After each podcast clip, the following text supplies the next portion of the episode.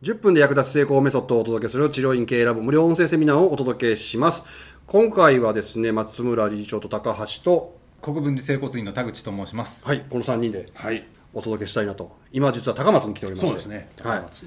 高松、僕初めて来させていただいたんですけど、はい。いいめね。いいね。はい、院に、あ、そうです。田口先生の院に初めて来はいさせていただいたんですけど、広い道のほんま、ロードサイド。そうですね。はい。人通りますこ こ。人は通んないですね、あんまり。車しか通んないですね、車しか通んないですね。車か無視しか通らないです、ですよね。はい、いあんまり立地として良くない。や全然良くないと思います、うん多分僕の院も大大概立地悪いんですけど、ためはるか田口先生のとこの方が悪いか、ですよね。は裏が川ですね、そして。ねあで、うんうん田んぼいっぱいあるし、はい。い、人は通らないというか流れてこないエリアですよねですよねこれね、はいはいで今回はそのまあ田口先生っていうのはもともと全然違う仕事をしてて、はい。えっと、何歳の時から治療が目指されたんでしたっけ専門学校に入ったのは38歳の時ですね。ああすごいですね、はい。ね僕治療科の業界入ったのが19歳ですから もう20年ね半分ですようね、んすごいですねそれはなんかきっかけというかはい。あったんですかきっかけはやはりその前職で仕事をしすぎてですね、うんまあ、座りすぎて、まあ、体壊したというのがあって、うん治療院に通ってたという経験があったんですねで、まあ、前職が機械関係の設計の仕事をしていたので、物の構造とか、うんいろんなことをやってたんですけど人間の体の構造というものに興味を持って、うじんゃあ自分の腰はどうやったら治るのかなっていうことにが最初のきっかけでした、でも38でねはいいきなり初めてなんかやるってはい、完全に転職じゃないけど、うんうんなんかビジネス始めるにしても失敗まっしぐらの道じゃないですか、言うたらはいはい普通に考えたら、はいしかももう結婚もしてはったしお子さんもいてはったでしょ、はいそうです受験生がいましたねで己が受験生になってるじゃないですか 一緒の年に受験したんですよ 反対されませんでしためちゃくちゃされましたでそれでもやりたかったもそうですね一回やりたいなと思ったらやっぱりどうしてもやってみたう止まんないぜってはい、いう勉強してみたかったでもともとそういう性質なんですかあの性格がすそうかもしれないですね38くらいやる人っていますうーんまあたまにやるけど多くは田口先生のタイプじゃなくて、肩叩きにあっただから脱サラじゃなくて逃げ皿タイプ、あうん、だかうらん社会生活営む能力のない人がしゃあないから言うたらまあ自営業しようか、うんうん何するなんか食いっぱぐれなさそうやからこれしようかみたいなパターンはありますねあそーのもう40代僕も過去で言うと、僕も部員長とかやってたもんでやっぱり40歳ぐらいの部下とか持った時は大体こいつえげつなく使えないなと思ってよくよく歴を聞いたら本当にリストラされたとか、なんかそのできないから逃げたとかっていう人の方が多いんで多分先生タイプは珍しいんじゃないかなっていう気がしますね。でもこれ3年間いた学生やるから無就任になるわけですよね、夜間の学校だったので、はい2年間は仕事しながらあ前の仕事続けながら、はい続けながらあーなるほどなるほど、うん最後の1年間は昼間接骨院でアルバイトをしてっていう形だったので最後の1年間ってもう40になってますよねあそうです、はい、 40歳でアルバイトアルバ専門学生時給時給ですよ時給 これ社会的にはかなりやばい状態ですよね、はいやばいですねでも逆に言うともうケツに火ついてるからもう早う自分でやらなって感じはいうんうんですよね、うんうんで、まあ、志もあるから、もうもちろん独立しようと思ってやってはるわけでそうですねなんか国家資格自体がもうまず絶対に滑ることができないうんうんうんことと、まあ、そのその先をすぐ、まあ、開業してっていう本当に資格取ってすぐ開業してはいけないんですけれども、収入も得ないといけそうないですよねということで、うんうんはい何年で開業したんですかっえー、と2014年です、ねていうことは何歳の時ですかえー、41歳の時あほぼもう卒業して1年経ったすぐ卒業した年した年かはいはいすげえなすごいですね怖くなかったです かはい、こ怖いというのもありますし、まあ、ただその当時は突っ走ってたのでもう訳も分からずやってたような感じですねでここですよねこのはい院を、ここでやりましたはい、はあでこれねここ借りるのもタダじゃないじゃないですか、はい、い、っぱい探してここが一番ええなと、そうですねはい一番リッチなあかんところをね一番あかんところ を一番ここがええな思って選んだわけそうです、そうです。いくつかあった中でそうです、はい。もちろんその当時は保険でやり始めて最初は、はい、もうほぼ保険、99%は保険。保険ではい。集客とか最初からうまいこといきましたまあ、チラシ配ったりとか、あーぐらいですけれどもどうなんでしょうね数3ヶ月ぐらいでは一応まあ軌道には乗ってうん、 すごいですねすごい早いですねで交通事故も結構頑張ってましたもあんねそうなんです はいうんだからすごかった交通事故の売り上げとかひっくり返すんだって逆に教えてほしいわと思ってへえまあロードサイトですから交通情報お前前のマチコンプ ちょっと油垂らしと いてでもよく事故が起こるんですでもまあ車社会っていうのもあああそうるんかでしそうか、ょうん、だから交通事故当時ね集客すごいやられてて、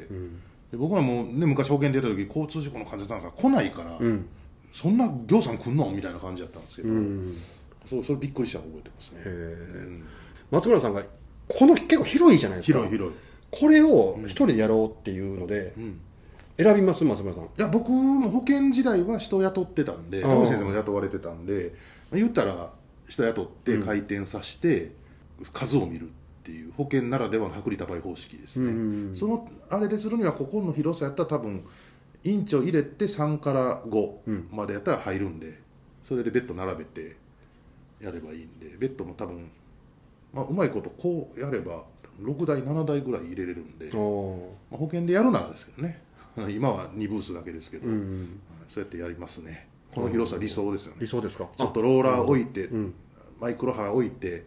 整形外科のリハビリルームみたいにして、でベッド置いて、えーぐるぐる年寄り回して年寄りの僕はずっと保険の接骨院の年寄りの遊園地っていうんですけど、 そうやってやればまあ大体いけるああかなっていう気がしますね拓先生当初から人雇ってたんですかそうですね開業の時に2人うん施術者を雇ってなかなかほんま思い切ってんのは卒業してすぐ開業するわ、ういんきなり人雇ってうんうるわ、ん今から考えるとはい恐ろしいことをしたと思いますいやでもすごいなそのあでもみんな成功してる人そうちゃいますか久保先生もね、あの最初からちゃんと受付スタッフ雇ってやったし、僕も開業前に受付スタッフ募集して入れて開業前に院でオペレーションの練習しましたもんうんで治療スタッフも前の職場からついてきたいっていう子が、まあ、その子がもうゴミみたいな子やったけど、まあ、やってでオペレーションみんな練習したりしてましたから、でも当時ね田越先生って1年間の修行しかしてないみたいなもんですよ、言うたら、アルバイトのその学生の時に、その儲かるイメージってあったんですかなんかそそうじゃないかなぐらいの本当にちゃんとした事業計画もなかったですしそこまではちょっと考えてなかったかもしれないです、ね、もうあれか思い込みで突っ走れみたいな感じなんですねあそうですね、絶対真似したらあかん人ですよ、はいそうですねはい、はいこれなんか俺音声取り出したけど、ダメな話を聞いてる気がする これで失敗してたらこうやったらダメだよって言え言言えるけどね成功してるからね、うん、3ヶ月ででもすぐだから軌道乗ってるじゃないですかうんうんうんなんで乗ったと思いますなんてでしょうか保険が使えて安くてっていうのを、でマッサージしてくれるっていうのを求めてる人が多分多いんだと思いますまあ365日ずっとやってはりますああそっかそれもやるし近隣ライバルとかないんですかえっ、と割とありますねあるんですかはいそれでもやっぱいけんねんな一生懸命やればうんだから別に一番も関係ないのが僕が証明してますから、うんあ二人が証明してるもんねそうそうもう今僕と田口先生は証明してますね、うんだから今あのラボの会員の先生で立地がって言い訳ができないできないですね で全然あかん人がやってるしあの兵庫県のもうほんま興録しかおらへんのとこでもね成そうそ功うしてそるう人そいるうしただあそこね立地そんな悪ないんですよああまあ確かにね、はいうーん38でね思い切って本当、清光の舞台から飛び降りるじゃないけど、はいバーンと行って、はいで成功したのはただ単に思い込みで突っ走ったからっていうのが何の学びにもならない まあでも逆に言えば、治療院ってそんな普通の会社みたいに綿密な事業計画とか立てなくても、極論言うたら保険でやってた時やったら大体1日何人来たら OK があったんですよおうだから大体1日何例えば20人来たら請求額がこれぐらいになるなっていうのがあるから、もう極論それだけで1日何人来るか、うんあそれと今思ったのがねはい、要はその成功する何々じゃなくて、治療院こうやってやろうと思って、まあ、リスクもすごいあるじゃないですか、田口先生のケースの場合、要は外さへんかったらええことのポイントが何個かあってそれさえやれへんかったら大体うまいこといくっていう形なんですかねそうでやっぱり田口先生の場合はそのダメで社会人辞めた人なんじゃなくて、社会生活をちゃんと言ったら社会一般常識を持ち合わせてちゃんともちろんやけど大人の常識知ってられて、大人としてちゃんとしてる人じゃないですか,、うんうんうんうんそういう人は成功しやすいですよ、うんなぜなら治療科にやっぱりその非常識の人が多いから、だからまともな人がやればまともに普通にはいけますねなんかずば抜けてはまた別問題ですけど、うんだと思いますね確かに僕はだら技術云々の以前の話が多いでしょ、うんうん実際僕らラボやってて、うんいやいやお前そういうとこやでっていう、その非常識さとかそういうのがないんでどころかむしろむっちゃそこら辺が優秀なわけじゃないですか,、うんうんもうそれでまず成功要素は上がります、うんうん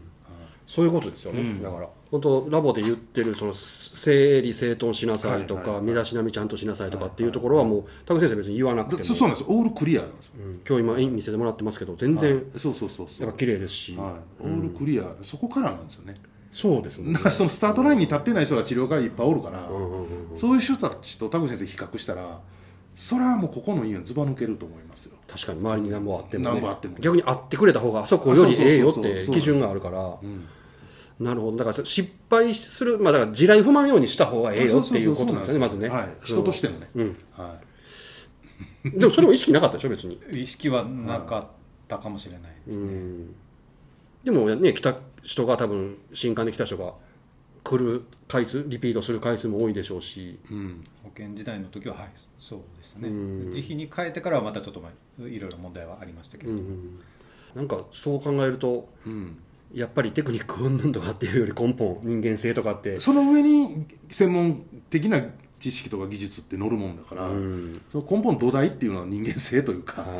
はい、その根本っていうのが結構大切やなっていうことそうそうう、まあ、ラボで結構うるさく言うし、案外僕はそこうるさく言って嫌がられるじゃないですか、んけどできてへんから言うとんねんでって僕はいつも言うんやけど、やっぱそのできてへん人ほど本当にひどい、うん、どうもならんですもんね土台やからね、うん、極論やっぱり今ラボでも成功してる側の先生方といつまでたってもダメな側の先生たちって極論言ったら口臭が違うとか、うんうんね、口の匂いがとか、そっちですもんね、うんその技術云々ではない、そうやわ、なんか改めてちょっと思いますね、はい、はいはいまあということで今回は国分寺まで来て田口先生がいかに無謀だったかっていうことを学びにいや、いかに一般常識が大事か大事です ごめんなさい 無謀かってまとめになって へんかなはい、一般常識とか人間性とかそういうところがいかに大切かということが分かったなというはい回になりました、では今日はこれで終わりますありがとうございましたありがとうございました